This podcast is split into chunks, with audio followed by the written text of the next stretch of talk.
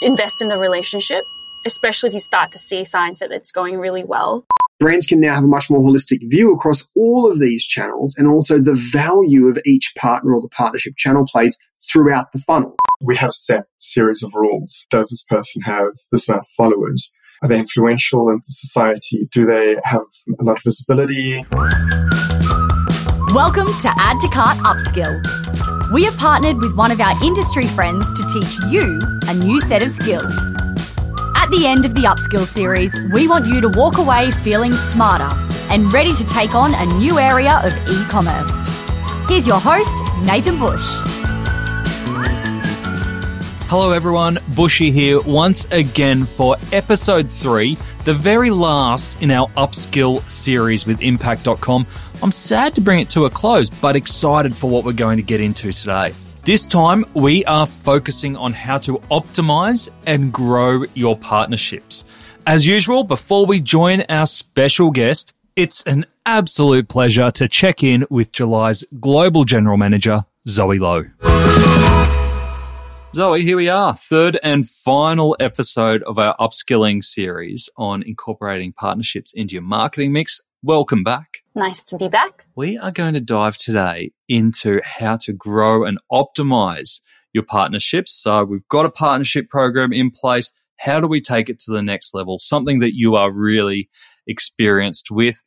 What have been your tips? Like if we were to ask you for one tip around how to keep your partners engaged and growing with you, what would be your tip? My biggest tip is to actually invest in the relationship, especially if you start to see signs that it's going really well.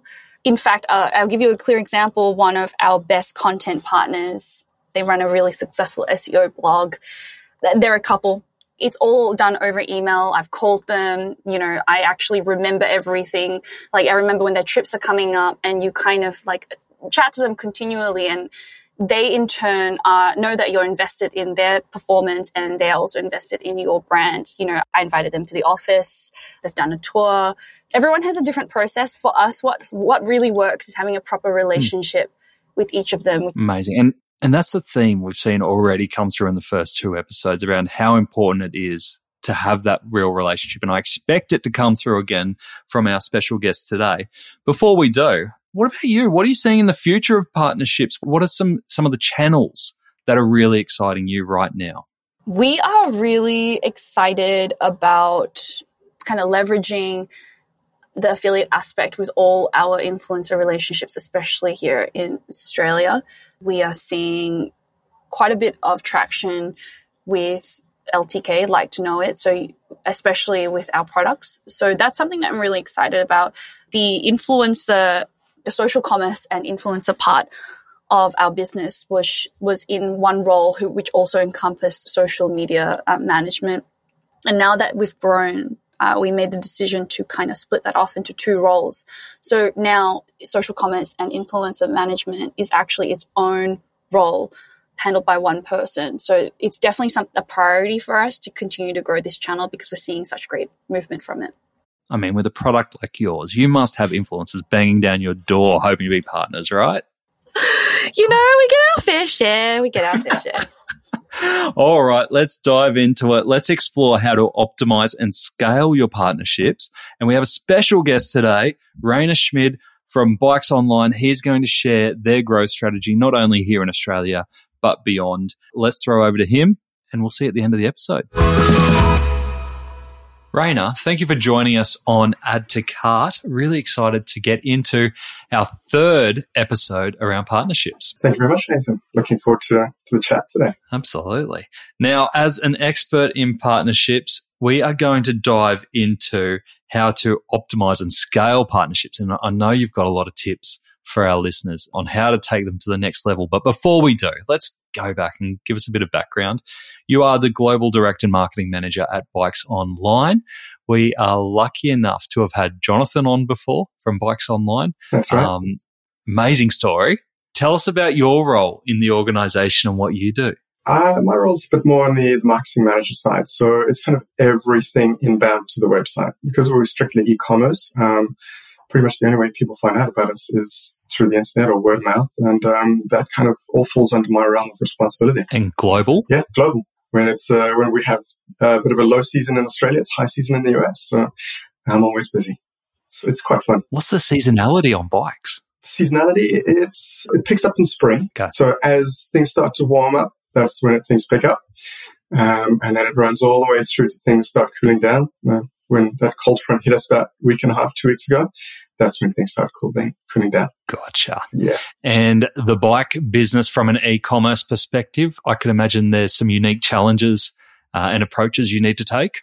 Oh yes, very much so. Um, because uh, so the nature of the product is uh, it's quite unique. When you're spending up to eleven thousand dollars in a bike that you can't actually touch, you can't take for a ride before you buy it. There's a lot of research that goes into buying that product, but it's it's not so all the products are not the same. So when we have a look at say parts and accessories, that's a little bit more of a consumable. So people will repurchase uh, quite regularly.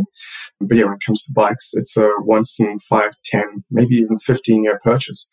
So uh, yeah, it's it's definitely more of a funnel than cycle bikes, but uh, parts and accessories is definitely a cycle. Gotcha. And where does partnerships fit into the global marketing mix for you? It fits in everywhere, but it fits in a little bit more when it comes to bikes, and that's that's because of the nature of the product. Um, if you're looking to buy something that expensive, you're going to look around. You're going to see who says what about the bike.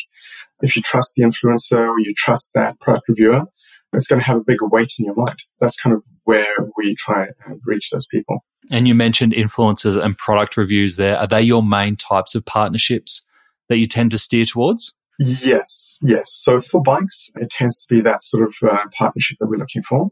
But when it comes to parts and accessories, it's a little bit more of a people buy the cheapest option or if they can buy more than one product together at the same time and get quick delivery, that's when they'll, they'll buy that from us. Um, and in those situations, that's where um, coupon codes or cashback works really well. But otherwise, it's, it's all about getting to that product reviewer. Another really good one is partnerships with, say, schools, uh, partnerships with uh, bike shops. You know, some people just don't have all the stock they need, uh, but they're still wanting to make a little bit of commission on that sale.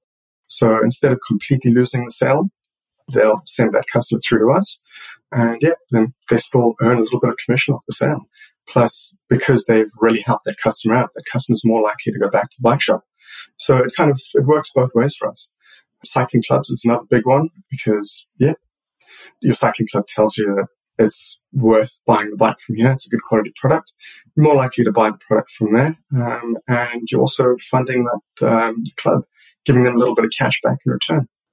And I can imagine as uh, bikes for most people are a passion or a hobby, there would be so many rich opportunities around partnerships to be able to create content and engage communities along the way. Exactly. Not like in normal, you know, FMCG products. Exactly, yes. People are very passionate about cycling. Uh, they always want to talk about every little technical piece of information that nobody actually cares about most often. But uh, yeah, you still get everybody who, who wants to know every single bit of detail. But yeah, a lot of it is just it's it's getting that passion passion through. Shout out to my father-in-law. He is one of those people knows where every part of his bike is from. um, probably one of the, the worst days of my life was he's got this bike. It's a Ferrari. It's yeah. an actual Ferrari bike bicycle. and um, we went out on a ride one day. He lives near the beach, and we went out on a ride, and I crashed it right into the sand. You should have seen his face; he was mortified. Ooh, ouch! So don't do that. Um, all right. From um, we've gone off on a tangent. From a partnership perspective, how long have Bikes Online uh, been building and managing the partnership program? Um, I'd say probably around about three, three and a half years now.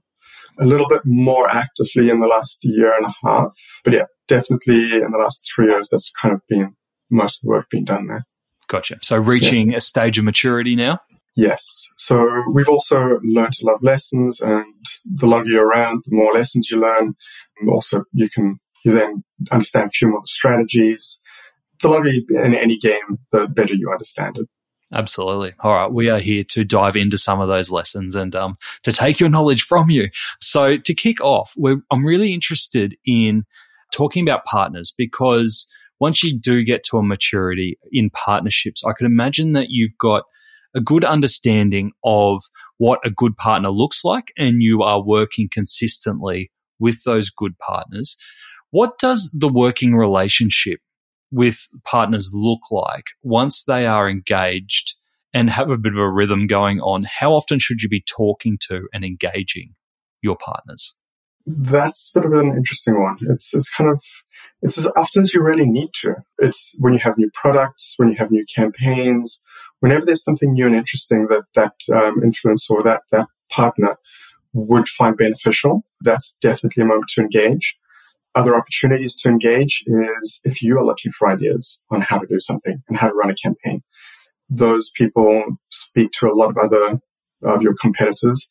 They have better understanding of what else is going on. So you can get, get a bit of insight from them from there.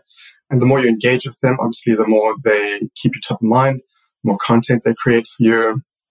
So it's, it's just a cycle that definitely came through in Michael's conversation earlier is not just about engaging partners when you need something from them or you need to push something on them is to go to them and go, Hey, what are you doing? What are your goals? How can we help you do that? Do you do a lot of that work as well? Yes, yes. We also um, pick up the phone and call some of them. Hmm. So if there is anything that we feel that they could benefit from, so if we launch a new program, we launch a new um, VIP commission rates, something like that. If we're contemplating moving to a different partner program, all of that sort of stuff is, it's always good to, to chat to them around all of those things. And given it is such a passion category, do you ever do anything out of the ordinary to keep them engaged, whether that is tours or events or cycling events to kind of go, come with us and um, experience it? Yes, yes, we do that. So uh, there's actually a big um, event in the US, uh, Sea Otter, which is happening this coming weekend. And we have reached out to a number of our ambassadors um, across the states to, to come join us there, uh, create a bit of content with us. And the nice thing is because we're all creating the content together, all of our ambassadors are sharing content with, with their networks. So each ambassador is getting a larger share of network because yeah, everybody else is sharing. The network just grows. We also do some fun things like um, every year when we have our birthday festival the month, we'll get them to record a little bit of an insert for it. We send them freebies, so whenever they're doing um, product reviews for us, we'll quite often uh, just let them keep the product. They've normally got so many bikes and things in their garage that they don't want another one, so they give it away to their uh, fan base. Uh, the fan base loves it. It gives us a little bit more uh, visibility. It gives uh, the ambassador a little bit more visibility. It's, yeah, there's, there's lots of fun little tweaks and things that you can do around that.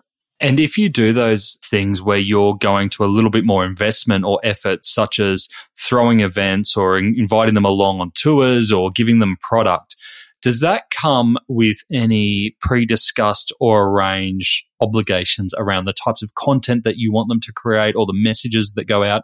Or is it literally your approach is come along to this, experience it, and then you do your message out to your community? It kind of depends on the event. Sometimes we will specify, um, we will fund your travel to the event. We'll fund everything for you for the event. What we expect is X number or X amount of uh, content.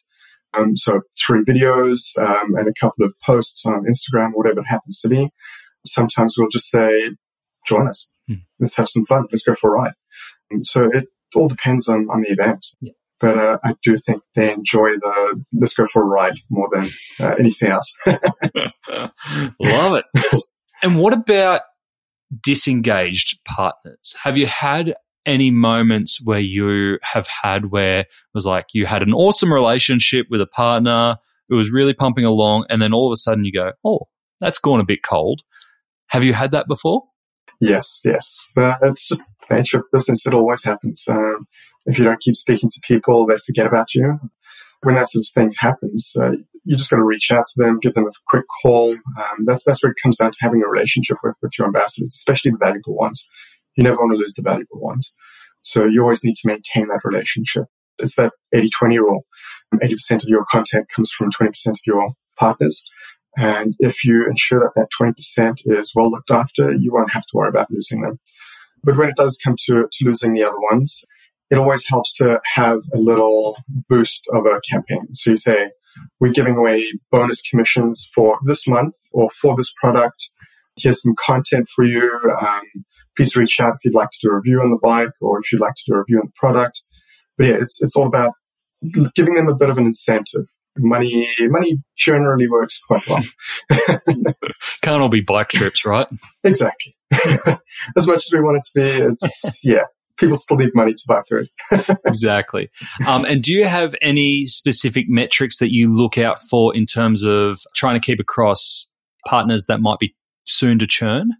Yes. So if we see um, that there has been a high volume of clicks coming from a particular partner, and when I do my quarter on quarter reviews, um, and I see that a partner is kind of falling off, that's definitely a big signal that um, this partner needs to be reached out to again. That's that's probably the main one that I do. Yeah. Because the buying cycle of a bike is a long period, three months at least, uh, more, more often than not three months. So if you're doing it month by month, there's just not enough seasonality or pattern. But if you're doing it quarter on quarter, uh, you get a little bit more data to work with. Uh, you can see the patterns a little bit easier, even if there's a bit of seasonality in there. You can see everybody's kind of dipping down. So yeah, it's a more efficient way of managing it all. Makes sense. When you talked about the 80 20 rule for partners, do you actually have a clear tier structure for the different partners that you work with? Like internally, you probably don't share it with them, but do you have a, yes, these are our key partners that we've got to look yes. after and they get this level yes. of service versus these ones who are nice yes, we, we, definitely have that. You'll always end up having favorites. Um, one of my favorites is actually um, a, a, website across in the States called Two Wheeling Tots. Was started by a pair of mothers just after they'd had kids and they loved cycling and just everything kids related. So they started a blog on it and now they're earning thousands of dollars from us each month just on reviewing bikes and just the sales that come from that. And we only one of their partners. So they're raking it in. Did you approach them or they approach you? I don't actually know. That was before my time. Yeah. But I've got a feeling we approached them. Yeah. The main guy who manages uh, affiliates in my team, Phil, he used to actually be a affiliate himself. He used to do all the bike reviews and that's how we got him on board. And um, he's very well ingrained in the network and he knows everyone and everyone loves him. So yeah, he's a valuable asset to us. Yeah, I was about to say, in terms of people like Phil, I bet you don't come across them too often mm-hmm. that already, you know, amongst the community that when you bring them into their organization, they kind of link between the partners and the brands effortlessly. Yeah. Well, that's also another, another thing with if you've got a mature relationship with a partner, um, they actually will reach out to other people that they know who are also reviewers in similar field and connect you to that other person that that also helps you grow your network. Word of mouth is very, very valuable. Do you reward partners for connecting you to other partners? We do, yes. Yeah. Okay. We've just uh, revamped that system as well. So um, we will be doing better rewards in the coming months. But yeah, it's always uh, strategy and growth, strategy and learning. Yeah, that's uh, one of our new learnings. Yep, makes sense. So if you've got this amazing network of partners on board and you're in a process, a mature process of working with them to create new content and new offers for their communities, how do you keep track of all the partner content that is out there in the world? Well, that's a good one. Um, that's quite a difficult one, actually. Um, so, other than having impact uh, to kind of manage all of that activity, we also have a list of uh, valuable videos or valuable articles that have been written, and we actually refer to those in our product pages. So some of our product reviews on uh, videos on those product pages are actually content created by some of our affiliates. We tend to have external reviews, links to those external reviews, like uh, Pinkbike or stuff like that, Flow TV, stuff like that. We will refer to those articles just as an additional set of quality of the product because the articles that they do and the product reviews that they do are very objective. There's nothing that we can say that'll change their mind. It's, it's always going to be, this is what we personally think about the product and uh, that's it. Are partners always 100% honest? Like, do, do you have partners who just throw down the gauntlet sometimes and you're like, oh, I wasn't expecting that kind of review or that kind of yes. yes. How do you handle that? That's part of the agreement we have with them. Uh, we want the most honest review possible. So if you're going to say some bad things about the product, that's part of the deal. Obviously, we would prefer you to do more good things about the product, but um, yeah, it's if you are going to say some bad things, please tell us as well so that we can make sure we fix that because we actually have some good relationships with the um, bike manufacturers. So we send a lot of those hints and tips back to them and they use that in future model production. So yeah, anything that they find negative, we will look to, to upgrade and change and fix in the products. A recent one was actually with the Thok bikes. That's why we now have some tire inserts and some tubeless inserts and everything going with the bikes. That was a bit of advice from one of our reviewers. So yeah, we always take it on board and it's very helpful to have that sort of information. I mean, it's a it's a win all round if partners are feeling comfortable to be honest and transparent because they're giving exactly. information back to their community that yeah. can be trusted. You're getting the feedback that you need to know from experts, mm-hmm. and customers are actually can stay in the loop and, and trusted with with what they're saying. I liked what you were saying about bringing their content back into your channels whether it's the website or other channels, to sit alongside your content. Do you need their permission to publish their reviews or to bring in their Instagram posts onto your website? Or is that just part of the agreement? Sometimes we need to purchase it from them. Sometimes it's just part of the agreement. Sometimes they're just willing to, to have that extra bit of visibility. It's a partner by partner agreement. Okay. We find that most of the time people enjoy having links back to their product or their reviews from our site because it's it's some more backlinks and some SEO juice, as you call it, all dependent on the different products and the reviewers. It's a great tip to make the most of that content because, mm-hmm. yeah, like you said, both parties win. Yeah. When you said that you keep track of the content within Impact, what does that look like? How does it store in Impact, and you know how do you access that content within the platform? So the main way we do it is um, if there are articles that have been written, there's always a link back within the platform. So it'll tell you what URL that product click through came from that ended up in that purchase. And we can actually pull that list of URLs. So that is one way of man- managing things. It's also a way of keeping an eye on your sub-affiliate networks because uh, there are some less pleasant ones that sometimes end up in there. So just keeping a close eye on things like that, that that's very useful tip. Yeah, nice. Keeping it organized. Obviously, we've got a whole bunch of content that's out there being created that is independent of bikes online, but there would be some content in there as well that needs to carry your brand and your brand assets. What do you do if you find that a partner misrepresents your brand or uses your brand assets in the wrong way? Well, we have a couple of rules and guidelines that kind of protect us, but we actually haven't had to deal with that issue yet. It's something that we've never had somebody who's really misrepresented the brand. We have had some instances where products were really portrayed in negative light. Obviously, we don't use that in our product reviews and stuff like that, but you can't help an honest review. Maybe they were having a bad day because that was the only one out of eight that was bad. So you just kind of got to take it as it comes. But we do kind of set guidelines around um, what we would like to see in the ads, what we'd like people to say in the ads. But we make sure that they don't break character because that, that's the main thing. We want them to remain in the character. That's who their audience loves. That's who the audience is subscribed to see. If we kind of force them to break that character, our message comes off as sounding insincere. Yep. Then the reviewer or anybody who sees that review would think that that's a paid placement. They, they're not going to sort of trust the article. And that's, that's counterproductive.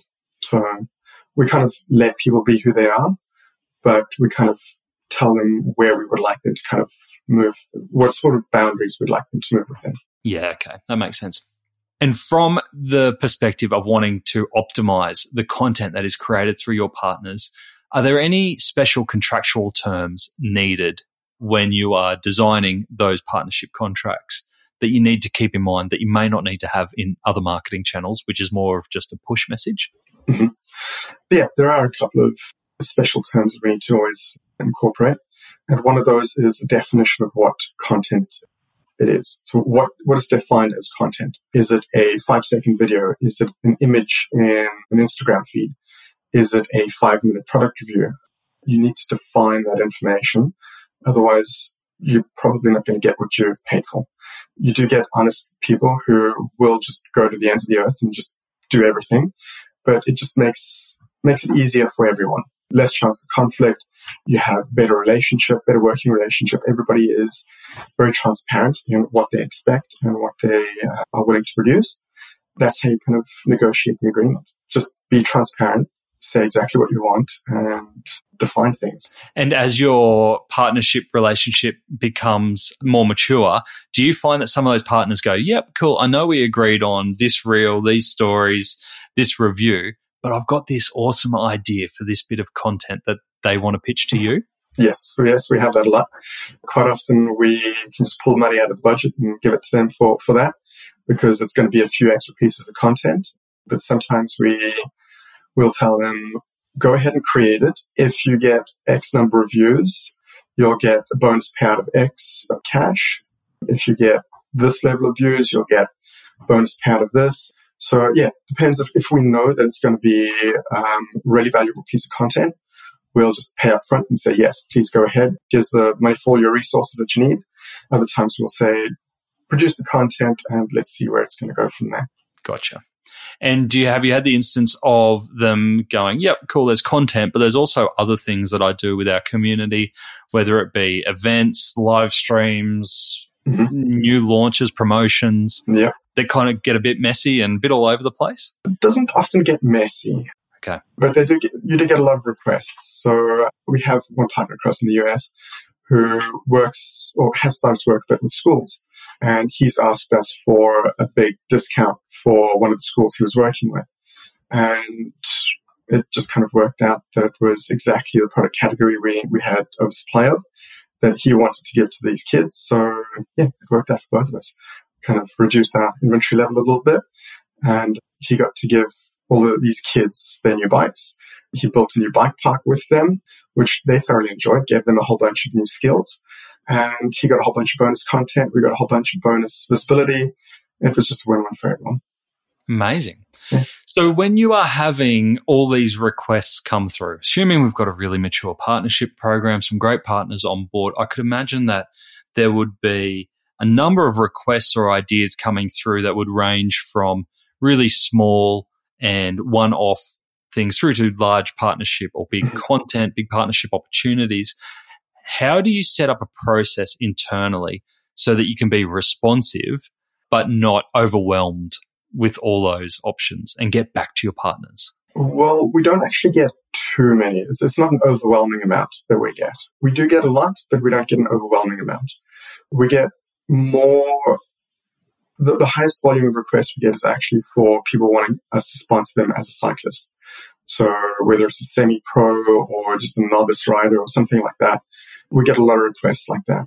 Sometimes we'll hand those up to the bike brands and they will sponsor the, that affiliate. Otherwise, we will do it internally. And we have set series of rules. Does this person have this amount of followers? Are they influential in the society? Do they have a lot of visibility? Is there a lot of engagement? Is there a possibility of a long-term relationship here? If there's good overlap with our audience, our target audience, this is a bunch of things we've we've built a set of rules around. It's taken time to build the set of rules, but yeah, it just helps us. We, just go back to that set of rules and we say, okay, well, you've got less than 500 followers, which means you qualify for this. Let's let's try it out, trial it out like that. If it works, then we can continue. We do try and help them a little bit with content ideas where we have the time. Otherwise, we'll connect them up with some of our other affiliate partners, other content creators, if they have the time or if they're willing to do a collab. So yeah, it's, it's just a bit of a win-win for everyone. But yeah, you've got to have that set of rules. Otherwise, you're going to be staring everyone that comes through and you're going to wonder whether it's, it's worth it or not and you're going to spend hours where you could be spending minutes. Yeah. So have that set of rules. I love that set of rules as a tip because obviously from a speed of decision making, but also being able to share the responsibility in the team or have fallback in the team. Mm-hmm. Everyone knows how we make decisions and, exactly. and it can move forward. Yeah. So let's put it in perspective of the overall marketing mix when it comes to things like paid social, we sort of know what a, a, mature paid social strategy looks like. We kind of know what the ROI is. We have a content schedule. We have all of that humming and it becomes a bit of a process. Same as things like email. We know, you know, frequency and flows and everything like that. What does a mature partnership program look like? Oh, that's a that's a good one. so, mature partnership program is so when you look at your your affiliate partner, uh, your tech partner, like Impact, for instance, they'll understand your business, they'll understand um, who you are, the kind of people you're looking for. If anybody comes across their new partners or anything like that, that they understand will be a good brand match for you. They'll always send those through. We get good advice from Impact on that. We get constant uh, lists of partners that could be very good partners. Cool. And is that hand picked or automated? A bit of both. Yep. So they have a very good automated research tool, the discovery tool that does help a lot with finding new partners, but also our account manager that does send us lists of people that could be good matches. And he helps us sort of nurture those partnerships into, into an actual contract. Then when it comes to the partnership side of things, so the individual partners, as I said earlier, you've got people who will bit of word of mouth and they'll say, I know somebody who's looking to do some videos on these products or they're looking to do a product comparison of bikes in this price range, stuff like that. That kind of network builds out a little bit more. And then each time you do that, provided you nurture those relationships and you just, you're just nice to people. Hmm. that goes a long way. They deal with a lot of frustrating brands with too much red tape. So if you can be that little bit of relief for them, that goes a long way as well. Yeah, brilliant. And you mentioned rules before, setting rules so that you can make quick decisions across the team.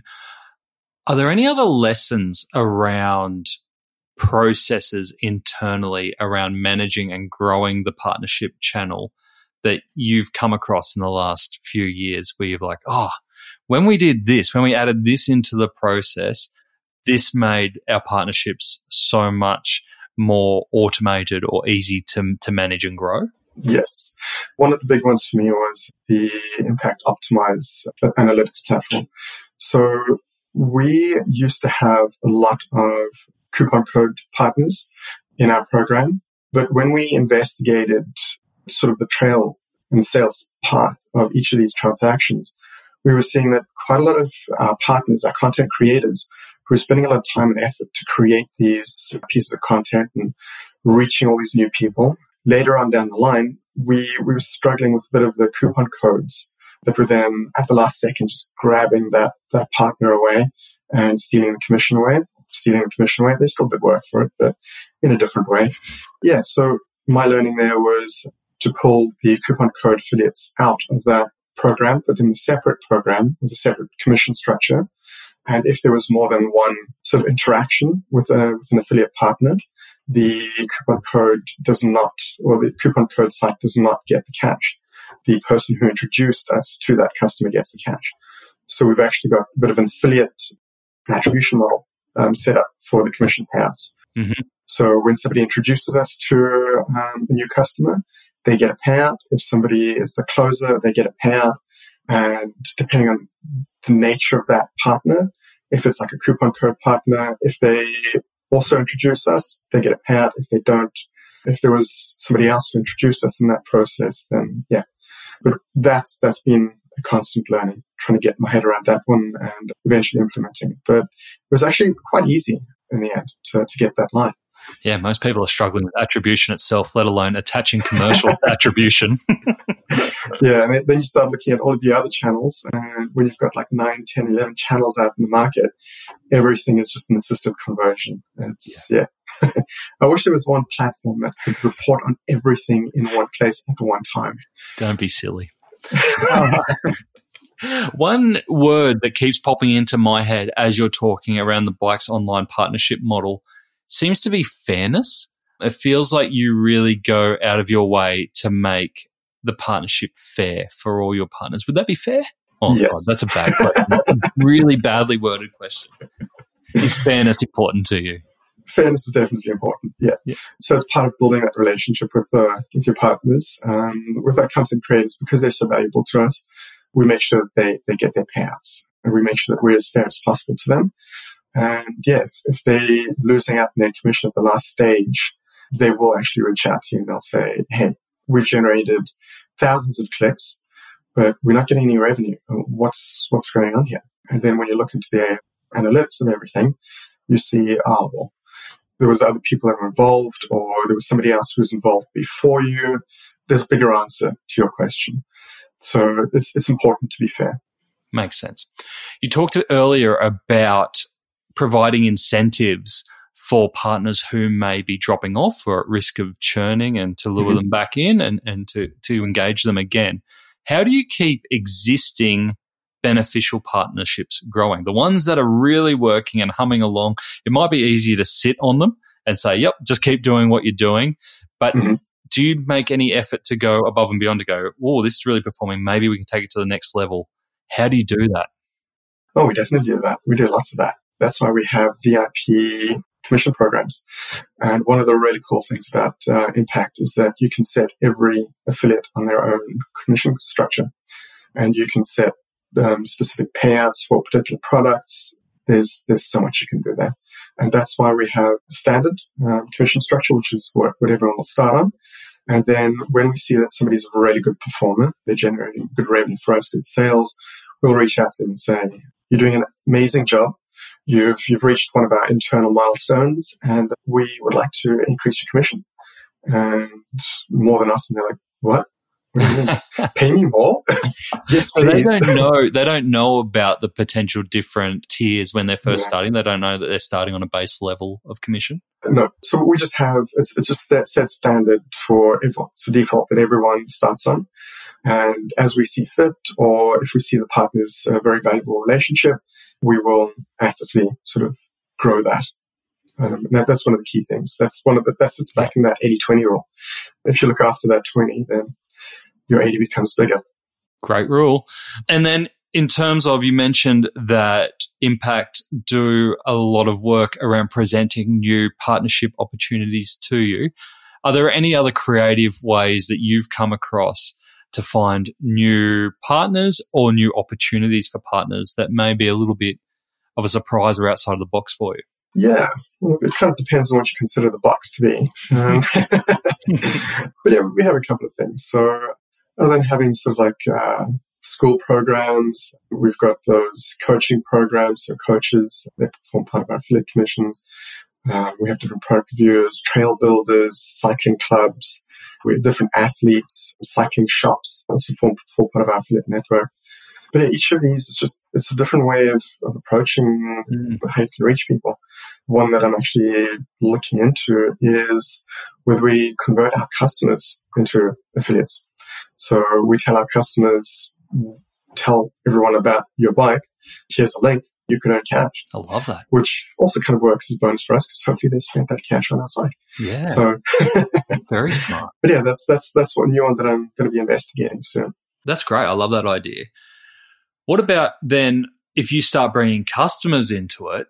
I'm assuming then you've really got to think about partnerships in terms of your overall marketing channels and what you've shared today. I think you've established partnerships as something you need to really consider, stay on top of, make sure it's fair, make sure you're nice, like have that one on one, really nice mm-hmm. relationship with those partners, which is different to how you would normally buy media, like how you would interact, say, with Facebook. How do you make sure that you integrate partnerships with all your other marketing channel activity? One of the ways we can do it is when we have our different campaigns we're launching as a site, we can upload those campaigns into, into Impact and then our partners have access to that material so they can post it. We also have a product feed running up into Impact, which means that um, if product review sites, like we've got so many of them, when prices change on our site, live prices on their sites change as well, which means that our products look even more appealing when compared to competitors' products. There's lots of little things like that we're trying to do when you get to a certain level of partnerships, and you've got so many of them, you actually need to start employing agencies to help you out with that as well. And those agencies can help you out with the, the rest of those partners. So the less valuable ones, and you specify which partners you want to maintain that relationship with. So that's something we, we're in the process of implementing at the moment is getting an agency on board to help with that expansion of the, the channel. And are they partnership specific agencies or are they uh, broader marketing agencies? They're partner specific. Yeah. So they specialize in managing affiliate partnerships. They know the strategy, they understand the strategy, they understand little nuances of the platform that I may not understand. And yeah, they, they can just, they give you a whole new window to the world. Cause yeah, we get such good conversion rates from affiliates that it's, it's one of those channels that we, we really need to nurture. Yeah. You mentioned before around turning your customers into partners or advocates or affiliates. What are some other trends that you think might shape what the future of partnerships look like? Oh, interesting. it's hard when I throw questions like that at you at the it end is. of a conversation. You're like, good to to start when I'm fresh. Uh, so the future of where all of this is going. Yeah, I think I think the future of it is is kind of leading towards where you can kind of measure things a little bit better, have better integrations between your your different channels and with Google Analytics or whichever platform you're using to, to measure everything, um, so that you can understand what's happening. Something I'm really keen to see is post impression tracking on, on these partnership platforms. That'll be quite a valuable thing for me because then I can actually really see how how these affiliate partners are, are helping um, influence these sales. But that's that's something that I don't believe is available yet, but it is something that I would be very keen in, in trialing out. We'll make sure Impact listen to this conversation then. Oh yeah, no, I've, I've sent them that submission before. but yeah, so that's the one.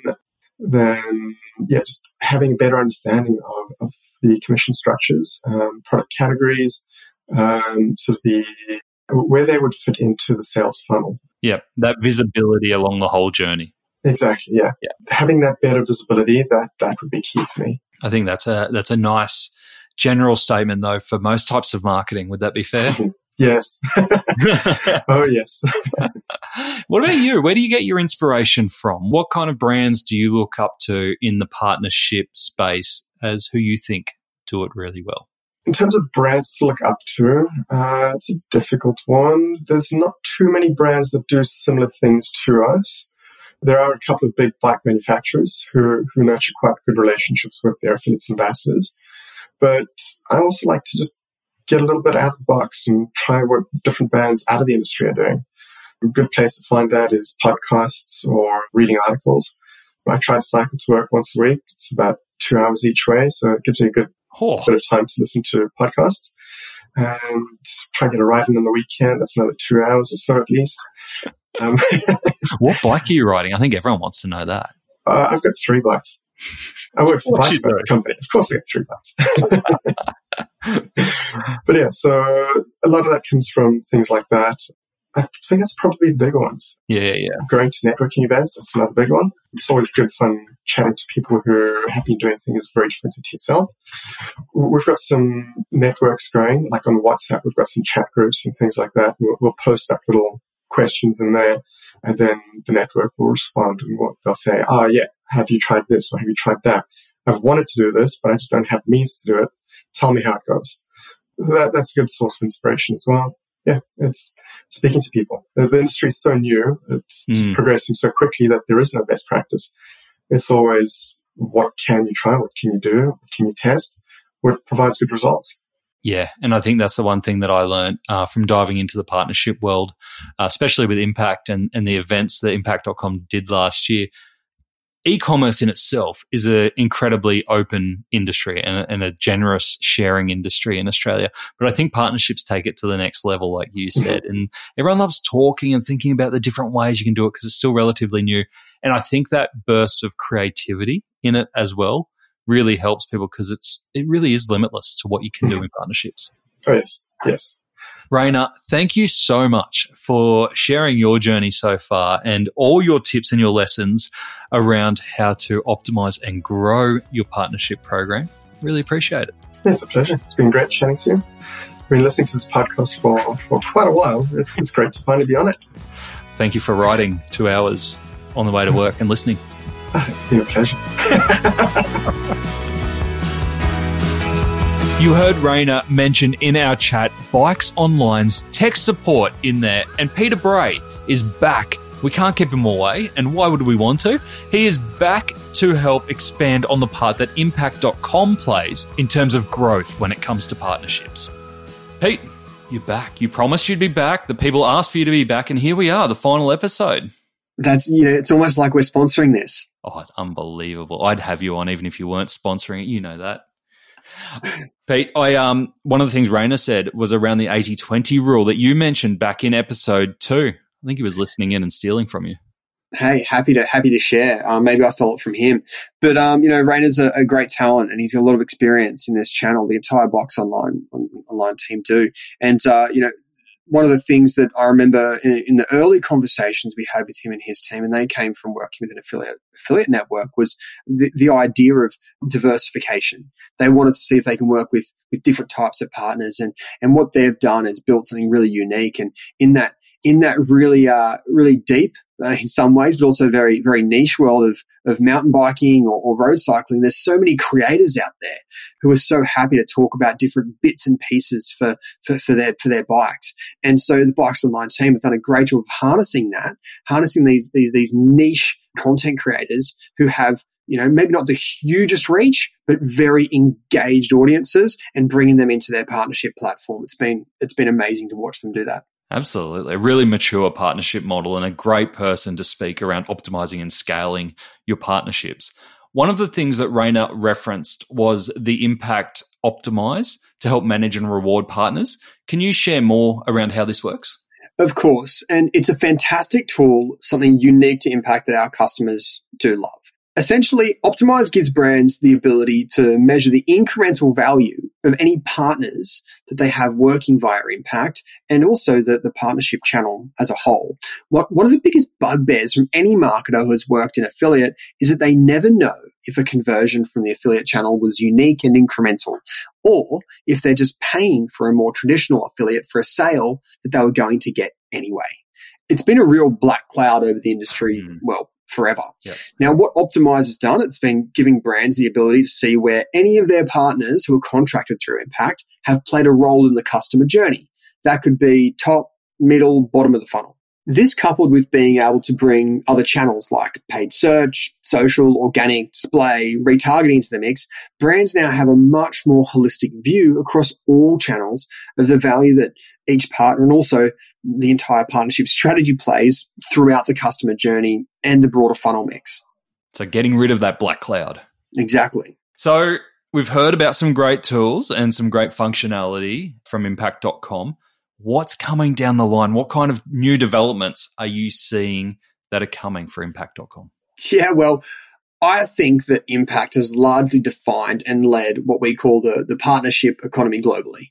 And we'll continue to do this. And a big part of our vision is to be the gold standard or the operating system for any type of partnership. And as part of that, we're taking a, a really big focus on the creator and influencer opportunity. Impact.com want to be the ones who really crack the influence opportunity in a, in a meaningful way. Now, I won't say too much, but through acquisition, constant development, and just listening and learning with our customers, we see our upcoming creator offering being something really, really special. Pete, the people, think of them, the people who are asking for you, you can't leave it there. You can't just leave us on a cliffhanger. Okay. Give us something more than that. Okay, okay. Well, think about any type of creator or influencer where a brand wants to find them. So discover them, um, engage with them, manage them, track them, remunerate them, and then report on, on the benefit that that creator is providing for the brand. Now, if this can all be done in an automated and centralized way, it would be pretty cool. Now, other platforms exist, right? And they've been doing this, or bits of it at least, but not at scale. And they've been heavily affected by the changes um, that Meta's put up and a whole bunch of other stuff. But look, as a bit of a tease, you could search, if you wanted to, Walmart creator and just see what comes up. That might give some indication. You are such a tease. Pete, I just want to leave it here. We've had an amazing three part series. I've learned so much around partnerships and we're so lucky to have so many experts in the field come and share their wisdom. I have to put you on the spot. What's a standout partnership program that you've been part of? What's your favorite baby? Oh, look, I, I can't say just one there's there's a lot, but I'll give you two examples. Zalora, I'm not sure if you've heard of them. They are the iconic sister company, one of Southeast Asia's biggest fashion marketplaces. Now, they use Impact to turn their own customers into micro influencers or what they call uh, community influencers, where Zalora reward their customers who those customers provide provide customers back to Zalora. They reward them with cash back to spend at Zalora or Cash Cash to spend wherever those community influencers want. That's cool. That's a really cool one of thinking about partnerships in a different way, in a, in a totally automated way as well. And the other one, uh, I'm pretty sure you're across because you've had the CEO and myself on this podcast. Mm. Uh, we talk about Zero Co. and, of course, their CEO, Mike Smith. Uh, they're a circular economy business based in Byron Bay with a mission to rid the world of single use plastics. And, and their, their partnership programs are just exceptional. And one of my favorite ones is the Sustainable Schools program. So what they do, ZeroCo work with schools and schools promote ZeroCo to the to the, the family members of their students. And if those family members sign up, then ZeroCo pays the schools a, a commission. So ZeroCo are partnering with schools to turn them into an affiliate by that the schools are delivering an outcome for, for ZeroCo and the schools are getting rewarded. That along with their sustainable stays program, ZeroCo have really lent into this partnership opportunity and their, their growth numbers really, really say everything. Great example. Two of those. Thanks, Pete. Now, I, I think you've given everyone their Pete fix. Three episodes. Pete, it's been great to uh, to speak with you again. Thanks, Nate. Absolute pleasure. Thanks for giving us the opportunity. Zoe, this is the third and final recap that we're going to do. I'm a bit sad about it, actually. But we had a brilliant discussion there with Rainer around how to grow and optimize your partnership program. One of the things that I loved around what Rainer mentioned that they do at Bikes Online is the special cycling trips that they do with their best partners. What do you do at July? Is do you go above and beyond? I know you mentioned at the start around bringing some of your partners into the office and showing them some love with phone calls and remembering things about them. Is there anything else that you do to keep your partners excited and engaged? I, w- I wish I could say that I take all the top partners, just me, me personally, I take them to Paris yeah. every year. I wish. Private charter to Paris. Private jet. Yeah. no, um, we are just not at that level yet. I really would love to. Like, you know, there are brands internationally like Revolve who activate in events like Coachella. And we are starting to look at opportunities like that where we can, you know, win across multiple channels. But for now, we stick to the basics, which is to make sure that it is a win-win-win partnership and also just be very, very pleasant and easy to deal with. I guess if you don't have that budget, what you do have is the ability to make it really easy for the partners to do their job and really enjoyable for them to help you and to go above and beyond. So I would invest instead your time and effort, which is cost no money to make it really easy. So hand everything on a platter to them. That's amazing because Rainer actually said in his episode that it's about being nice. And I wasn't expecting that out of a partnership upskilling series, that to be one of the key themes about just being nice to your partners as a simple tip. Definitely. Makes sense. The other thing that Rainer said is that he makes sure that they naturally have tiers of partners. And he talked a lot about the 2080 rule, where really, really make an effort to look after those top 20% of partnerships that are really valuable to them and show that they're invested. Do you have a similar like tiered approach at July? Yes, we def like not so officially, but we definitely know the ones that continually and consistently perform.